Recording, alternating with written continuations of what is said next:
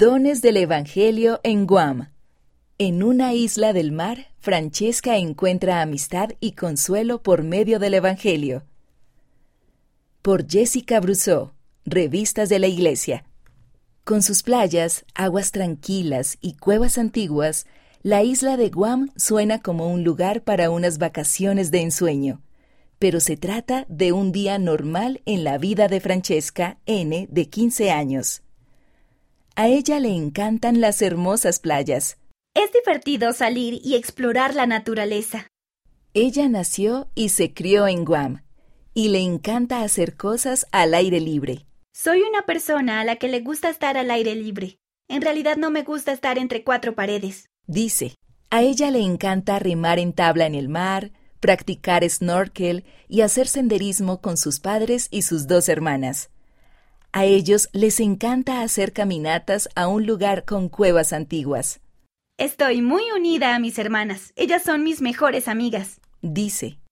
Su hermana mayor asiste a la escuela en Hawái. Las redes sociales son de gran ayuda para comunicarnos. Explica Francesca. A ella le gusta mantenerse cerca y conectada. Un ejemplo para los demás. Francesca es estudiante de segundo año en una escuela católica solo para niñas, donde es la única miembro de la Iglesia de Jesucristo de los Santos de los Últimos Días.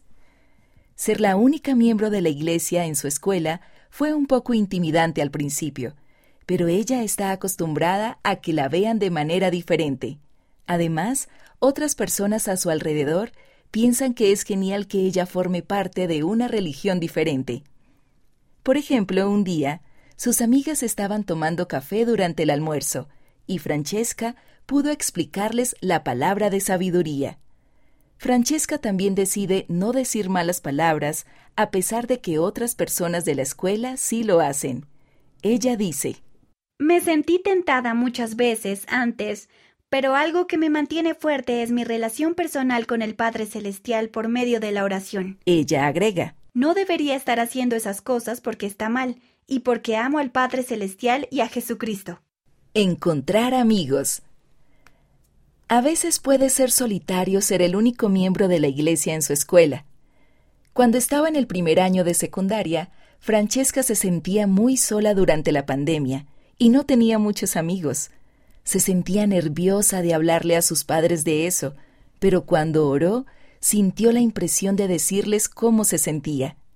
Como familia, ellos decidieron orar para que ella pudiera encontrar amigos con los que pudiera contar. Milagrosamente, tan pronto como terminaron su oración, escucharon que alguien llamaba a su puerta. Resultó ser una de sus amigas de otro barrio, y traía galletas. Francesca sabía que el Padre Celestial había escuchado su oración. La estaca de Francesca abarca a miembros de Guam y de varias islas más. Su barrio solo tiene un pequeño grupo de jóvenes, pero ellos son como una familia. Los miembros son muy unidos y eso la anima a ir a la iglesia cada domingo. Ellos son sus grandes influencias y modelos en su vida.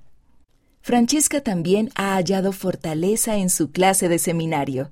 Seminario es uno de los momentos más importantes de mi semana. Dice. Cuando asisto a seminario, siento que todas mis preocupaciones desaparecen. A ella le encanta asistir a seminario, ya sea en línea o en persona, y nunca se pierde una clase a menos que tenga que hacerlo. Dice que las semanas son mucho mejor porque decide asistir a seminario. Si ha tenido una semana estresante, se asegura de ir a seminario porque allí siente paz.